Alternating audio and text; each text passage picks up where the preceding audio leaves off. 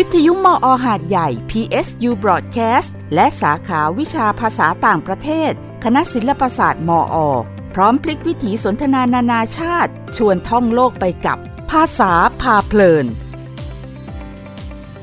สวัสดีค่ะ ขอต้อนรับคุณผู้ฟังเข้าสู่รายการภาษาพาเพลินนะคะ รายการภาษาพาเพลินจัดโดยสาขาวิชาภาษาต่างประเทศ คณะศิลปศาสตร์ มหาวิทยาลัยสงขลานครินทร์ ดิฉัน สุกัญญาทองดีนอก และอาจารย์ชุติมาสว่างวารี เป็นผู้ดำเนินรายการค่ะ สวัสดีค่ะอาจารย์ชุติมา สวัสดีค่ะ วันนี้เราจะเสียงสดใส รู้สึกอาเหจารมืย์อนตัวเองชุติมาสดใสดีจัง ดีจัง ไม่ทงเพราะว่านี้ปรับปรับเปลี่ยนค่ะพฤติกรรมค่ะ เรื่องของอะไรคะนอนเร็วขึ้น พยายามนเอ้อยนดีแบบสามทุ่มสามทุ่มคค่ะรึ่งอะไรอย่างเงี้ยอยู่อย่างเลทสุดก็ประมาณค่ะสี่ทุ่มก็เลยอุ๊ยรู้สึดีว่มากเลยออตัวเองเพราะแบบว่าตอนนี้อะ ของตัวเองเนี่ยน่าจะตรงข้ามกับอาจารย์นะคะอ๋อกลายเป็นว่ากลายเป็นว่าคือตอนแรกก็ตั้งใจเอ่อคือมันอาจจะเหนื่อยมั้งคะเราก็จะแบบว่าประมาณว่างีบหลับไปเนาะเราใช้คำว่างีบหลับอ๋ออืมอืมคนสมัยใหม่เขาใช้ไหมคะว่างีบหลับนะคะก็เผลอเผลอหลับไปตอนค่ะตอนสักประมาณทุ่มกว่าสองทุ่มนะคะก็จะเผลอหลับไปแล้วก็ด้วยความที่ใจมันมีความกังวลเนาะกังวลมันมีเรื่องที่กังวลอืมมันก็ทำให้เรา หลับไปแค่นิดเดียวเราก็สะดุ้งตื่นมา เอ้ยยังไม่ได้ค่ะทำนั่นนี่โน่น ทีนี้พอตื่นมาใหม่ พอเราทำอะไรต่อไม่อะไรมันก็จะกลายเป็นว่าดึก คราวนี้ก็เลยกว่าจะได้นอนอีกทีนึงก็ โอ้เที่ยงคืน สิ่งที่เกิดขึ้นก็คือมันมันกลายเป็นการมันเป็นการนอนที่ไม่มีประสิทธิภาพอืมมันค่ะมันมันไม่ได้ มันมีความรู้สึกว่ามันไม่เต็มที่ แล้วพอตื่นขึ้นมาแล้วเนี่ยค่ะ ติดต่อกันมาสามวันแล้วที่เหมือนกับ เหมือนกับจะปวดไมเกรนอืมแล้วใช่แล้วก็โทษว่าเป็นเพราะอากาศหรือเปล่าเป็นนั่นนี่โน่นนะคะทีนี้พอพูดถึงเรื่องนี้ปุ๊บโอ้บังเอิญไปเจอว่ามีอ่าอันนี้ค่ะอาจารย์แบบอืมค่ะคือมันเป็นมันเป็นเหมือนเหมือนเหมือนด็อกิเมนทารีเป็นอะไรอย่างนี้เนาะเป็นเป็นพวกค่ะข่าวเป็นเป็นคลิปสารคดีค่ะที่ใช่ไหมคะประมาณนั้นเห็นแค่แวบๆอะนะคะ ก็คือค่ะเป็นเป็นสั้น ๆนะคะ เป็นของที่ญี่ปุ่น แล้วก็เขาก็พูดถึงเรื่องของ คือภาพที่เห็นก็คือเป็นเป็นร้านกาแฟนะคะเป็นร้านกาแฟที่ญี่ปุ่นนะคะแล้วก็เอ่อพนักงานนะคะก็ถามว่าเอ่อรับรับกาแฟประเภทนี้ไหมแบบเอ่อกาแฟเนี้ยจะมี CBD CBD นะคะมี CBD อยู่ในกาแฟด้วยฟังแล้วก็เฮ้ย CBD มันคืออะไรอาจารย์เคยได้ยินไหมคะ CBD ก็ CBD ก็เลยนี่นึกไปถึงค้วิตามินดู CBD มีไหมอ่าไม่ใช่ค่ะอาจารย์ คืออย่างนี้ค่ะ ตอนนี้ที่ค่ะบ้านเราก็น่าจะน่าจะเป็นเรื่องที่พูดถึงกันอยู่ในวงกว้างอยู่เหมือนกันนะคะ เป็นเรื่องของเอ่อกัญชาเนาะกัญชากัญชงอ๋อค่ะ คือตัวเองเนี่ยก็ไม่มีความรู้เรื่องว่ากัญชงกับกัญชามันแตกต่างกันยังไงอืมอืมนะคะอืมเออแล้วเขาใช้ใช้กันทั่วไปหรือเปล่ามันเป็นยังไงค่ะนะอะไรเงี้ยก็ค่ะ มีเวลาอ่านแค่นิดหน่อยนะคะ มีเวลาค่ะอ่านแค่นิดหน่อยคือเนื่องจากอยากรู้ว่า CBD คืออะไรนะคะอืมพอเราเห็นข่าวแล้วก็เออเราก็นึกขึ้นได้ว่าตอนที่สอนในห้องเรียนนะคะ มีนักศึกษานักศึกษาเขาอยากจะแต่งประโยคโดยที่เขาจะใช้คำว่ากัญชานะคะอ๋อเขาอยากจะใช้คำว่ากัญชาในภาษาญี่ปุ่นทีค่ะนี้ก็มันเอ่อนึกถึงตัวเองว่าตอนตอนที่เราเรียนอยู่ที่ญี่ปุ่นเนี่ยจากที่ดูข่าวดูอะไรก็ไม่เคยได้ยินคำว่าเอ่อมาคือนักศึกษาเขาเขาจะใช้คำว่ามาริฮวน่า อ๋อค่ะใช่เอค่ะอแต่ปรากฏว่าตอนตอนอยู่ญี่ปุ่นไม่เคยได้ยินคำนี้นะคะ แล้วก็มเวลาข่าวที่ญี่ปุ่นออกพอเวลาพูดถึงเรื่องของสารเสพติด หรือว่ายาค่ะเสพติดอะไรเนี่ยจะได้ยินอยู่แค่สองคำก็คือคำว่าเอ่อคักเซไซนะคะคักเซไซกับเอ่อเดี๋ยวอีกอีกคำหนึ่งเนี่ยนึกไม่ออกพอนึกนึกทันทีแล้วจะนึกไม่ออก แต่ว่าถ้าเห็นข่าวเนี่ยจะรู้ว่าเออกำลังพูดถึงเรื่องของยาเสพติดเรื่องของสารเสพติดขึ้นมานะคะ แต่ไอ้คำเนี้ยไม่เคยได้ยิน ทีนี้พอค่ะ พอเอเห็นในในคลิปข่าวเมื่อเมื่อไม่กี่วันมานี้ค่ะ พอพูดถึง CBD คือในใจก็คิดว่าเอ้ยมันน่าจะเกี่ยวกับเรื่องนี้หรือเปล่านะ ก็เลยลองเข้าไปดูเออปรากฏว่ามันใช่นะคะ ก็อืมเขาก็พูดถึงว่ามันคือสารที่สกัดมาจากพวกเนี้ยค่ะกันกัญชงกับกัญชาทีนี้เราก็ไปดูว่า เอ๊ะแล้วไอ้กัญชงกัญชาเนี่ยมันแตกต่างกันยังไง แล้วก็ไปหาศัพท์ภาษาภาษาญี่ปุ่นด้วยเนาะเผื่อไปค่ะไปสอนนักศึกษาได้ เพราะว่าอืมหาแล้วไอ้คำว่ามารีฮวน่าเนี่ยไม่มีแน่ๆแล้วก็ไม่ไม่มีคาตาคานะที่ทับศัพท์มาด้วยนะคะค่ะก็ไปเจอว่าเขาใช้คำว่า ไทมะนะคะไทมะไทมาโซนะคะก็ก็จะพูดถึงเนี่ยค่ะกันกันชงกัญชานะคะแล้วพอไปดูเนี่ยปรากฏว่าเขาก็เขาก็แยกอะค่ะว่า ถ้ากันชงเนี่ยมันจะสกัดแล้วมันจะได้ได้สารอะไรอะไรออกมาบ้างนะคะ ถ้ากัญชานะสกัดแล้วจะได้ออกมาประมาณไหนนะคะ อันนี้พูดแบบแบบผู้ไม่เชี่ยวชาญ แต่ว่าต้องการรู้นะคะต้องการรู้เรื่องบ้างนะคะก็ก็ปรากฏว่าตามตามข่าวที่ที่เห็นเนี่ยก็เหมือนว่าเออมันเป็นร้านร้านกาแฟในญี่ปุ่นนะคะเขาบอกว่าเนี่ยคือสกัดได้ได้ CBD ออกมา แล้วก็ไอ้ CBD เนี่ยมันเป็นสารที่นี่แหละค่ะสกัดออกมาจากน่าจะเป็นต้นกัญชงนะคะแล้วก็เขาบอกว่าพอผสมในกาแฟเนี่ยมันก็จะทำให้มีปี้กระเป๋าแล้วค่ะอ๋อผ่อนคลายผ่อนคลายกระปี้กระเป๋านะคะแล้วก็ทำให้สดชื่นอะไรแบบนั้น ซึ่งเขาบอกว่า CBD ไม่เป็นไม่ถือว่าเป็นเป็นสารเสพติดนะคะไม่ผิดกฎหมายนะคะแต่ถ้า แต่ถ้าสกัดออกมาแล้วได้เป็น THC นะคะเป็นเป็นเป็นชื่อยอดที่พวกเราไม่รู้จักเนาะเป็นศัพท์เฉพาะคือถ้าเป็น THC เนี่ยแล้วถ้าเป็น THC เนี่ยมันจะผิดกฎหมายนะคะรู้สึกว่ามันจะมีปริมาณอะไรที่เขากำหนดไว้อะค่ะว่าน่าจะต้องมีเรื่องของปริมาณเข้ามาเป็นตัวสกัดออกมาแล้วถ้าถ้าถ้ามีไอ้ตัวนี้อยู่ในระดับแบบนี้คือผิดกฎหมาย แล้วก็ถ้าเป็น THC มันจะเป็นสารกล่อมประสาท มันจะมีฤทธิ์กล่อมประสาท มันจะแตกต่างจาก CBD เขาบอก CBD ทำให้ผ่อนคลายไม่เป็นอันตรายต่อร่างกาย แต่ถ้า THC จะทำให้เกิดเอ่อเนี่ยค่ะน่าจะมีผลต่อทางด้านระบบประสาทนะคะที่อ่านเจอมาก็รู้สึกสนใจว่าเออญี่ปุ่นก็มีการใช้ตัวนี้เหมือนกันนะ แล้วก็เขาก็ใช้ในในพวกแวดวงของพวกเอ่อพวกเครื่องสำอาง พวกอะไรแบบนั้นด้วยนะคะใช่ ก็เลยคิดว่าอันนี้ก็ใช่ค่ะ อันเรื่องนี้ก็น่าสนใจอยู่ เพราะว่าคือถ้าถ้าเราจะค้าขายกับต่างประเทศเนาะบางทีบางทีก็ต้องดูว่า อันไหนที่ประเทศไหนที่รับนะคะประเทศไหนที่ที่ที่เขา ไม่ถือว่าผิดกฎหมาย ประเทศไหนที่ที่ยังยังถือว่าผิดกฎหมายอยู่ไม่สามารถนำเข้าได้อย่างสมมติว่า เรามีเครื่องสำอางหรือเรามียา เราถือว่าเป็นยาสมุนไพรของเราใช่ไหมคะซึ่งอยู่ในบ้านเรามันไม่ผิดกฎหมาย อันนี้ที่อ่านข่าวเจอก็มีนะคะบอกเออเหมือนว่าเป็นเป็นเป็นประมาณว่าเป็นนักเรียนนะคะเป็นเป็นนักเรียนนักศึกษาเนี่ยแหละค่ะไปต่างประเทศน่าจะเป็นที่สหรัฐแต่ว่าจำไม่ได้แล้วว่าเขา เขาถูกจับที่สนามบินที่ที่สนามบินละชื่อสนามบินอะไร แต่ว่าเป็นที่สหรัฐอเมริกา แล้วก็สิ่งที่เขานำเข้าไปเนี่ยมันเป็นมันเป็นยาสมุนไพรอะค่ะ ซึ่งมันมีส่วนส่วนผสมของน่าจะเป็นกัญชงหรือกัญชาเนี่ยแหละค่ะ มันมีส่วนผสมอยู่ในนั้นด้วย แล้วเขาก็โดนจับนะคะ ก็ติดคุกนะคะอยู่ที่นั่น เพราะฉะนั้นก็ ฝากเนาะฝากว่าเรื่องนี้ก็เป็นเรื่องสำคัญนะคะ ว่าการที่เราจะเอาอะไรเข้าไปในแต่ละประเทศเราอาจจะต้องเช็ค เพราะว่าแต่ละประเทศเนี่ยกฎหมายอาจจะเรื่องของการนำเข้าเนี่ยอาจจะอาจจะไม่เหมือนกันนะคะก็ก็ต้องเช็คดีๆหน่อยเพราะว่าตอนนี้หลาย ๆ ประเทศก็เริ่มให้ให้ให้เข้าเดินทางเข้าไปได้แล้วนะคะเรื่องของโควิดก็ผ่อนคลายนะคะแล้วญี่ปุ่นเองก็เห็นตอนนี้ที่ข่าวล่าสุดก็คือมีการประกาศนะคะว่า ให้นักท่องเที่ยวสามารถเข้าได้คือเป็นฟรีวีซ่าฟรีวีซ่าใช่ซึ่งรวมถึงประเทศไทยด้วยนะคะเพราะฉะนั้นตรงนี้ก็เนาะเช็คกันว่ายายาแบบไหนที่เราเอาติดตัวไปได้บ้างนะคะสิ่งไหนที่นำติดตัวไปได้นะคะ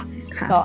อันนี้คิดว่าเออน่าสนใจดี เพราะว่าพอตัวเองรู้สึกว่าเฮ้ยฉันเครียดฉันนอนไม่หลับนี่เลยเอ๊ะหรือเราต้องใช้ยาพวกนี้บ้างหรือเปล่าแต่ก็ไม่อยากใช้กลัวติดนะคะก็ นำมาเล่าสู่กันฟังนะคะแต่ที่จริงวันนี้คิดว่าอยากคุยต่อจากคราวที่แล้วเนอะคราวที่แล้วเราคุยกันเรื่องของเซรามูนเซรามูนใช่ไหมคะอาจารย์นะคะเซรามูนใช่พอพูดถึงเซรามูนก็จะนึกถึงเครื่องแบบนะคะเครื่องแบบนักเรียนของญี่ปุ่น เพราะว่าเครื่องแบบนักเรียนผู้หญิงเนี่ยก็จะมีเป็นเอ่อเป็นคล้ายๆปกทหารเรือนะคะเซล่าก็มาจาก sailor นะคะก็คือเป็นปกทหารเรือทีนี้เออ มันมายังไงนะคะ พวกบรรดาเครื่องแบบต่างๆ เนี่ยเอ๊ะเข้ามาอะไรยังไงเนาะก็ลองไปค้นคว้าดูโอ้อันนี้ในเว็บนี้นะคะค่อนข้างละเอียดอยู่นะคะที่ที่ไปเจอมานะคะเขาพูดถึงว่าขณะที่เอ้ยมันมี museum มันเขาพูดถึงเป็นเรื่องของอประวัติศาสตร์นะคะประวัติศาสตร์เครื่องแบบนะคะเครื่องแบบนักเรียนนะคะคือเหมือนว่าแรกเริ่มเนี่ยน่าแรกเริ่มจะเป็นเครื่องแบบของ นักศึกษามหาวิทยาลัยนะคะ แรกสุดเนี่ยเริ่มที่ระดับมหาวิทยาลัยก่อนนะคะ แล้วก็เขาเรียกเป็นเครื่องแบบของนักศึกษาชายนะคะเรียกว่ากักคุรันนะคะกักคุรัน ตอนแรกก็สงสัยเหมือนกันว่ากักคุรันมันคืออะไรกักขุนี่น่าจะ กักขุเนี่ยตอนแรกเดาได้นะคะ ว่าคำว่ากักขุเนี่ยส่วนใหญ่จะหมายถึงอะไรที่มันเกี่ยวกับเรื่องของการเรียนเรื่องของการศึกษาเรื่องทางด้านวิชาการนะคะ ก็จะขึ้นต้นด้วยคำว่ากักขุกักขุนะคะแบบนั้นแต่ที่นี้ไอ้รันเนี่ยมันเป็นยังไงเพราะว่าพอก็หาทั้งหาข้อมูลทั้งทั้งในภาษาทั้งที่เป็นภาษาไทยด้วยเนาะแล้วก็เป็นเป็นภาษาญี่ปุ่นด้วยพออ่านเจอในภาษาไทยพอเขียนเป็นภาษาไทยเราก็จะนึกภาพไม่ออกว่ามันคืออะไรแต่พอไปไปหาดู ของในเว็บไซต์ญี่ปุ่นเนี่ยเอรันเนี่ยเขียนด้วยตัวอักษรคาตาคานะซึ่งเป็นตัวอักษรที่ใช้สำหรับเขียนคำที่มาจากภาษาต่างประเทศก็งงว่าอ๋อค่ะ แล้วมันมาจากภาษาต่างประเทศได้ยังไง ปรากฏว่ามันมาจากคำว่าออรันดานะคะโอรันดานะคะอาจารย์เดาออกไหมคะโอรันดาก็คือฮอลแลนด์อ่าใช่นะคะก็คือว่ามาจากตัว H เสียงเฮในภาษาญี่ปุ่นก็มีถูกไหมคะ แต่ว่า มีแต่ว่าในกรณีนี้น่ะเขาเขาออกเสียงเป็นอกนะคะโอลันดานะคะก็น่าจะเป็นไปได้ว่าพอสมัยต้นๆนะคะสมัยแรก ๆที่เพิ่งติดต่อกับชาวต่างชาตินะคะ บางทีการฟังเสียงอะไรเงี้ยเนาะคนแรกที่ได้ยินมาในภาษาของตัวเองพอคนแรกได้ยินมาแบบนี้มันก็เลยต่อต่อกันมาเรื่อยๆว่าอ๋อเขาพูดแบบนี้นะคะก็พูดพูดต่อต่อกันมาแบบนั้นนะคะนะทีนี้ มาจากมาจากเครื่องแบบน่าจะเป็นเครื่องแบบทหารเรือนะคะของของชาวฮอลันดาที่ที่เข้ามาในสมัยนั้นก็คือว่าเป็นแบบปกตั้งอะค่ะเป็นเป็นคอปกตั้ง เป็นชุดเนาะถ้าลองนึกวาดภาพเครื่องเครื่องแบบทหารของของฝรั่งนะคะก็จะเป็นแบบปกตั้งนะคะนั่นแหละนะคะก็มาแบบนั้นนะคะมีหมวกด้วยนะคะแรกสุดนะแรกสุดก็คือ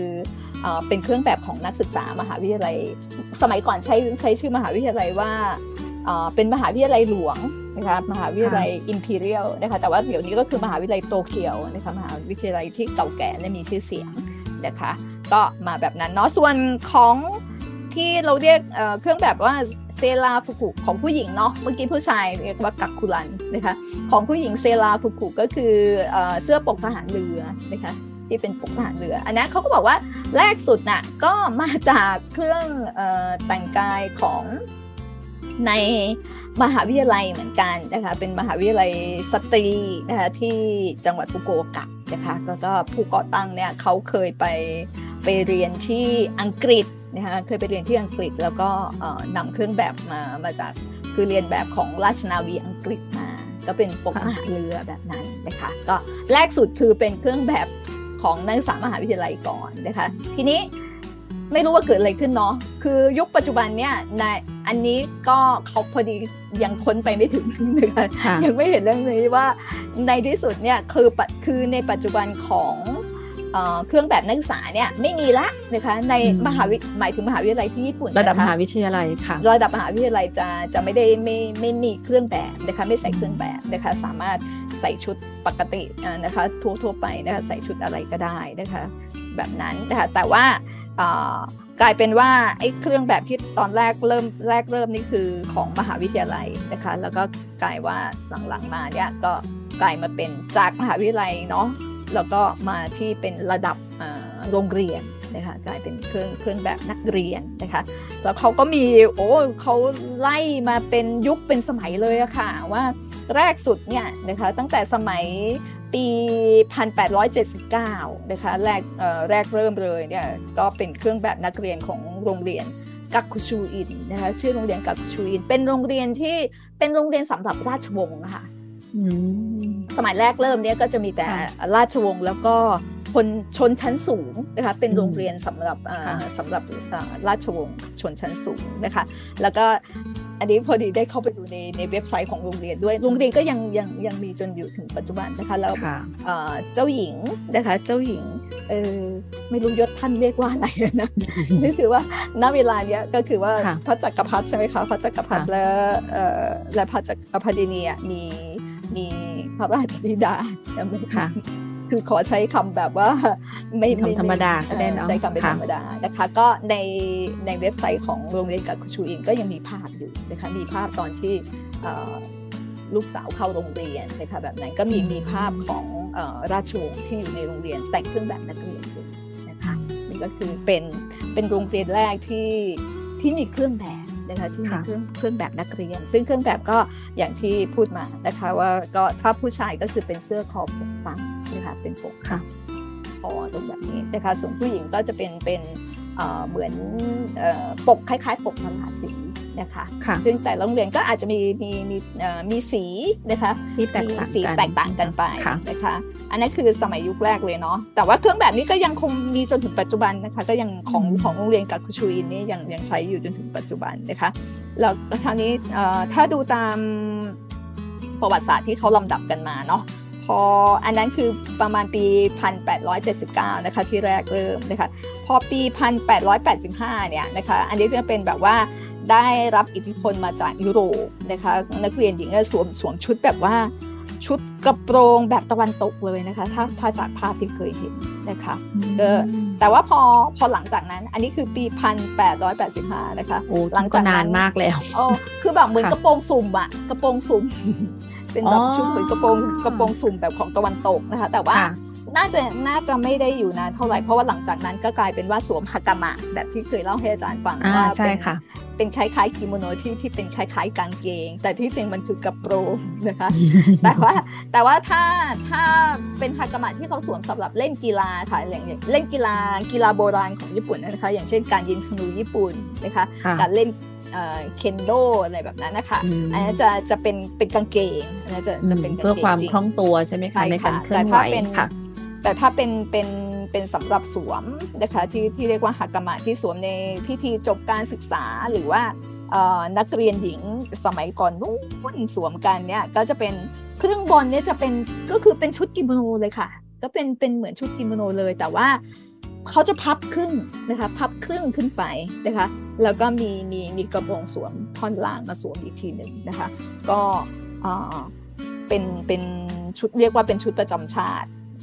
อีกแบบหนึ่งนะคะค่ะอ๋อแล้วแล้วมีเรื่องของสีไหมคะ ขออนุญาตถามสีสีมีการกำหนดไหมคะ สีไม่ได้กำหนดไม่ได้ระบุแต่ว่าอันนี้ก็ก็เป็นความรู้ที่เพิ่งรู้เหมือนกัน เพราะว่าถ้า ถ้าดูถ้าดูตามการ์ตูนเนาะดูตามการ์ตูนดูตามละครอะไรที่เคยเห็นเนี่ยเราก็จะเห็นว่ากิโมโนข้างบนเนี่ยสีสันจะสดใสนะคะข้างบนจะสดใสมีลวดลายนะคะเป็นกิโมโนที่มีมีลวดลายสีสันสดใส แต่ฮากามะนะคะฮากามะก็คือส่วนที่เป็นกระโปรงที่ที่สวมด้านล่างอะมันจะเป็นสีพื้นค่ะ เป็นเป็นสีล้วนไม่มีลวดลายนะคะก็อาจจะเป็นอย่างอย่างของตัวเองที่เคยสวมก็จะเป็น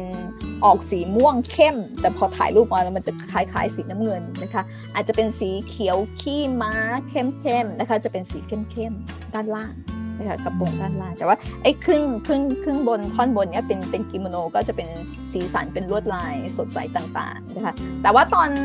ตอนที่ยืมเพื่อนมาสวมในพิธีจบการศึกษาตอนตอนงานรับปริญญาค่ะ ของที่ตัวเองสวมเนี่ยมันจะเป็นกิโมโนที่เป็นสีล้วนนะคะสีสีส้มแบบว่าสีส้มสดมาก เพราะว่าต้องการความสดใสในการถ่ายรูปคือเป็นสีพื้นเดียวเลยไม่มีลวดลายใช่ไหมคะแต่ในขณะที่ที่เพื่อนเพื่อนคนอื่นๆสวมน่ะจะเป็นลวดลายหมด เออก็ แล้วตอนตอนนั้นไม่ได้รู้สึกอะไร คือคือคิดแค่ว่าเออเราอยากได้สีสดสดสีเนี้ยสดดีสีส้มสดดี แล้วก็ไม่มีลวดลายนะคะไม่มีลวดลายแต่ว่าของเพื่อนๆเนี่ยจะมีมีลายนะคะมีลวดลายแบบเออก็จะเป็นลายแบบญี่ปุ่นเนาะปรากฏว่าพอตอนที่ไปไปโชว์ให้โชว์ให้ผู้ใหญ่ดูผู้ใหญ่ผู้ใหญ่ชาวญี่ปุ่นนะคะที่เป็นแบบโอ้ผู้ใหญ่ที่อายุมากๆแล้วดูเนี่ย ผู้ใหญ่บอกว่า เออ ชุดที่สุกัญญาสวมเนี่ยมันเป็นแบบดั้งเดิมเลยนะ แสดงว่า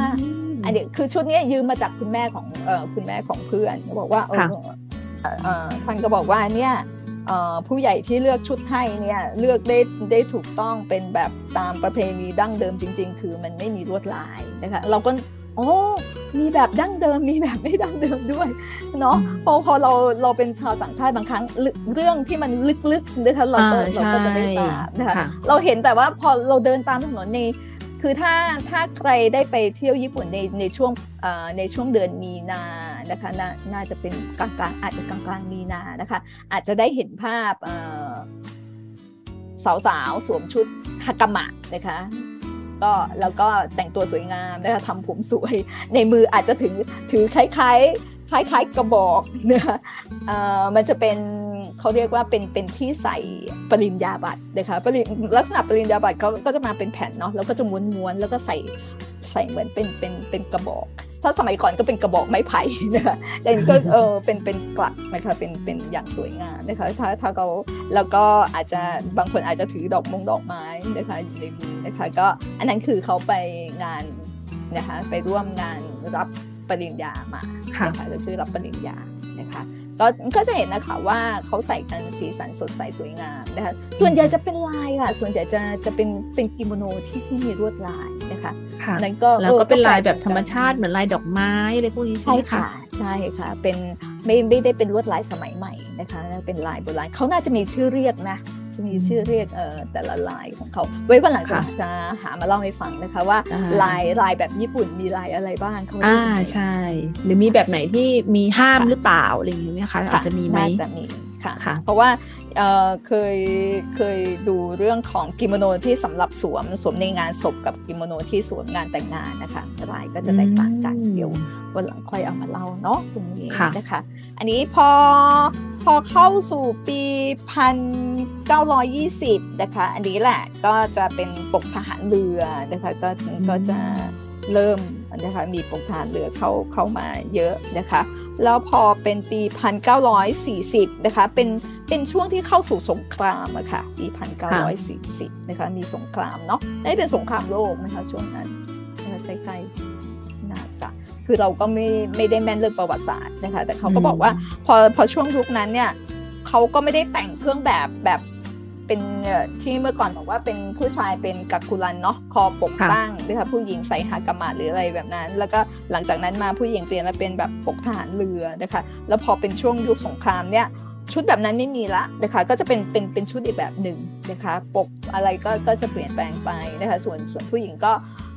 ชุดก็จะคือพอพอเข้าสู่สงครามอะคะ่ะมันก็จะมีเรื่องของความขาดขาดแคลนนะคะ ก็ใช่เลยหลายหลายอย่างนะคะ นักเรียนก็อาจจะไม่ได้ไปโรงเรียนบ้างอะไรบ้างนะคะ แล้วก็มันจะมีชุดที่เขาเรียกว่าภาษาญี่ปุ่นเนี่ยเขาใช้คำว่าโคคุมินนะคะโคคุมินสุขุนะคะ ก็คือถ้าดูจากในภาพเนี่ยก็ลองลองลองดูภาพสมัยสงครามก็ได้ค่ะ ก็ก็จะเป็น เป็นเป็นเสื้อผ้าแบบ คือจะจะคล้ายจะว่าคล้ายของทหารก็ก็มีส่วนคล้ายอยู่เนาะเป็นเป็นเป็นแล้วพอภาพมันเป็นภาพขาวดำเราก็ไม่ได้ไม่ไม่ได้เห็นสีสันเท่าไหร่นะคะแบบนั้นก็ไม่ไม่ได้เป็นแบบปกคอตั้งมีกระดุมมีอะไรแบบเต็มยศแบบแบบสมัยก่อนนะคะนี่คือยุคสงครามเนาะแล้วก็พอหลังสงครามนะคะพอพอสงครามยุตินะคะก็ ปกทหารเรือก็กลับมาอีกเหมือนเดิมนะคะก็แสดงว่าเป็นเป็นชุดที่ทุกคนชอบนะอาจจะได้รับความนิยมพอสมควรได้รับความนิยมนะคะพอพอมายุคปี 1960 คราวนี้เริ่มมีเป็นแบบ เขาเรียกว่า blazer เดภาษาญี่ปุ่นใช้คำว่า ブレザー นะคะ ブレザー blazerค่ะ B L A Z E R ก็เป็นสไตล์สไตล์เสื้อนอนเนาะสไตล์เสื้อสูทนะคะก็ก็เริ่มเริ่มมีการใช้แบบนี้นะคะ แล้วก็อืมสีก็จะเป็นสีที่เขาเรียกอะไรสีสุภาพเนาะสีเข้มๆใช่ไหมคะสีกรมท่าสีน้ำเงินเข้มอะไรแบบนั้นนะคะ พอมาสู่ยุคมาปี 1970 นะคะ ก็จะมีเออก็จะมีบางมันก็มีความเปลี่ยนแปลงบ้างเนาะก็จะมีอันนี้ถ้าถ้าดูจากจากละครละครนะคะ ก็จะเห็นว่าอย่างชุดกระโปรงคือมันก็จะแบบมันก็จะเริ่มมีแบบว่าเฮี้ยวเฮี้ยวหน่อยเนาะอย่างเด็กผู้หญิงอะบางทีก็จากกระโปรงความยาวเท่านั้นก็กลายเป็นว่ายาวลากตะตุ่ม นะคะก็เป็นเป็นภาพลักษณ์ของของเด็กเกเรอะเป็นภาพลักษณ์ของของเด็กที่เกเรคือจากจากกระโปรงความยาวปกติโดยทั่วไปเนาะคุมเข่าอะไรเงี้ยก็กลายเป็นถึงตะตุ่มนะคะเออมีมีมีอะไรน่าสนใจแบบนี้เหมือนกันนะคะ แล้วก็เออแล้วก็มาถึงยุคที่ปี 1980 นะคะปี 1980 เนี่ยก็คือ เบลซ่าเบรูเบเซอบูร์บูค่ะเรซานะคะอ่าค่ะก็จะใช้กันเยอะมากขึ้นนะคะ จากอืมจากเมื่อก่อนที่เป็นเป็นปกทหารเรือนะคะ ก็ค่ะกลายเป็นว่าเสื้อนอกก็ใช้มากขึ้นแล้วก็เอ่อลวดลายกับโปรงกางเกงก็จะเป็นเป็นลายสกอตนะคะอืมนึกภาพออกไหมคะนะคะลายสกอตก็ใช่นั่นก็แหละค่ะเข้ามาเยอะขึ้นนะในคะบ้านเราก็เห็นอยู่นะคะ หลาย ๆ โรงเรียนก็จะมีลักษณะเป็นแบบนั้น ใช่ค่ะ นะคะค่ะพอเป็นปี 1990 เนี่ยนะคะก็จะมีมีดีไซเนอร์มาออกแบบด้วยนะชุดนักเรียนใช้ใช้ดีไซเนอร์ออกแบบ น่าจะเป็นเฉพาะบางโรงเรียนนะคะอาจจะเป็นโรงเรียนเอกชนนะนะคะก็มีมีการออกแบบนะคะโดยใช้โอ้ดีไซเนอร์แสดงว่าให้ความสำคัญกับเรื่องของเออเอ่อชุดนักศึกชุดนักเรียนนัเนาะกเรียนค่ะค่ะปีพันเก้าร้อยเก้าสิบเนี่ยเป็นการแบบว่าเอ่อ ใช้ชุดนักเรียนทำให้เป็นแบบแฟชั่นนะคะตามภาษาเด็กๆอะนะคะอืมก็เด็กผู้ชายเนี่ยก็จะใส่เอ่อก็จะใส่กางเกงแบบว่ากางเกงแบบเอามาไว้ที่สะโพกอะไม่ไม่ไม่ทราบว่าเมืองไทยใช้หรือเปล่านะคะแต่ญี่ปุ่นมีนะเป็นปีเหมือนเป็นเหมือนแบเป็บนปีเอวที่พอดีต่ำอย่างเงี้ยเหรอค่ะใช่ไหมค่ะใต้สะดือเนอะใต้สะดือ เป็นปีที่พอดีตัวเองได้ได้ได้มีโอกาสไปไปเรียน ที่ญี่ปุ่นช่วงช่วงปีช่วงทางนั้นนั้นพอดีใช่ไหมคะเพราะนั้นอืมก็จะได้เห็นกับตาว่าเฮ้ยกางเกงจะหลุดก้นอยู่แล้วว่ะนะคะก็จะเป็นผู้ชายนะ ก็จะแบบว่าค่ะดึงกางเกงให้ลงมาต่ำๆเหมือนจะหลุดไม่หลุดแลนะคะแบบนั้น เออ แล้วก็ชายเสื้อก็จะพอมันกางเกงมันอยู่ต่ำขนาดนั้นเนาะชายเสื้อก็ค่ะออกมา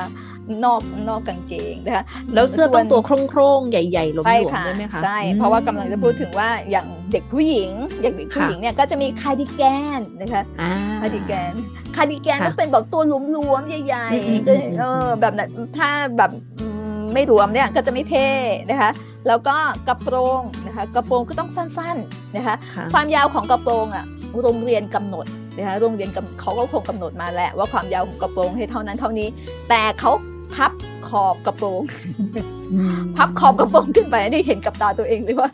มันตลกตลกเนาะแต่ว่าเด็กๆอะก็ก็คงอยากเขาทำชออะบไรแบบที่นั้นเขาค่ะอยากสั้นๆไง อยากใส่สั้นๆ ก็ก็พับขอบกระโปรงขึ้นไปเนื้อแล้วมันก็ไม่เท่ากันไงว่าพอพอพับขอบกระโปรงมันจะดูมาไม่เท่ากัน แต่ว่าพอเราพอเราผู้ใหญ่มองเราก็ขำๆอะเนาะแต่ว่าในในความเป็นเด็กของเขาเขาก็คงคิดว่านั่นคือ โอ้ยเก๋สุดของเขาแล้วล่ะเท่แล้วแหละนคเนาะตอนนั้นนะคะ แล้วก็ถุงเท้านะคะ ถุงเท้าเขาเรียกว่า loose loose socks loose socks นะคะก็คือเป็นเป็นถุงเท้าแบบว่ายาวๆแล้วย่นย่นๆเป็นถุงเท้ายาวแล้วทำให้หลวมๆย่นย่นๆลงมานะคะก็เป็นแฟชั่นนะคะเป็นอันนั้นคืออยู่ในปี 1990 นะคะ แล้วก็ในปี 1990 เหมือนกัน แต่ว่าอาจจะเป็นช่วงครึ่งหลังนะคะ ก็จะมีการคำนึงถึงเรื่องของรักโลกนะคะเป็นเป็นเอโคโลจีนะคะ เพราะนั้นก็จะมีการออกแบบชุดนักเรียนโดยใช้เสื้อผ้าที่ที่ทำจากการรีไซเคิลมาจากมาจากพวกกับเขาเรียกอะไรนะขวดพลาสติกแบบนั้นอ่านะคะใช่ เดี๋ยวนี้ก็มีค่ะ มีเยอะขึ้นด้วยเนาะ แต่ว่ามันน่าจะอย่แพงนะ อืมอืมรู้สึกเพราะว่าอย่างรองเท้าค่ใช้จ่ายหจะรือสูงอย่างมเสื้อผ้าอย่างอันนี้ค่ะเราไม่ได้มีค่าอะไรในหน้าตอบแทนอะไรแต่อย่างใดแต่หมายถึงว่าค่ะขออนุญาตยกตัวอย่างที่เห็นชัดอืมๆอะนะคะ อย่างของยูนิโคลค่ะ มันจะมีคอลเลกชันที่เขาก็จะบอกเลยว่า เสื้อตัวนี้ทำมาจากขวดจำนวนกี่ค่ะขวดที่เอามาทำใช่เป็นเส้นใยแล้วอะไรแบบเนี้ยค่ะอืมใช่ค่ะ อันนั้นคือปี 1990 เป็นแบบนั้นนะคะ พอค่ะปี 2000 นะคะ ปี 2000 นี่หมดยุคกางเกงหลุดแล้วค่ะนะคะหมดยุคเปกางลี่ยนเกงมาเป็นแบบฟิตฟิตเออแทนนะเปล่ะแบบฟิตฟิตแบบคนไทยเนาะเพราะถ้าเป็นฟิตภาษาอังกฤษเนี่ยฟิตนั่นแปลว่าพอดีค่ะแต่ถ้าบ้านเราฟิตนั่นคือแบบคือแน่นเลยแหละค่ะแต่เขาบอกว่าอ่าพอพอเป็นปีช่วงปี 2000 เนี่ยเขาจะคำนึงถึงความอ่า การใช้ใช้ประโยชน์ได้จริงในในในยุคปัจจุบันนะคะเพราะฉะนั้นค่ะเขาก็จะมีมีดีไซน์ที่เข้ากับการใช้งาน อย่างเช่นถ้าเป็นถ้าเป็นเสื้อผ้าของเด็กผู้ชายเนี่ยก็จะต้องเป็นอะไรที่มันแห้งเร็ว หมายความว่าถ้าเหงื่อออกนะคะเหงื่อออกจะแห้งเร็ว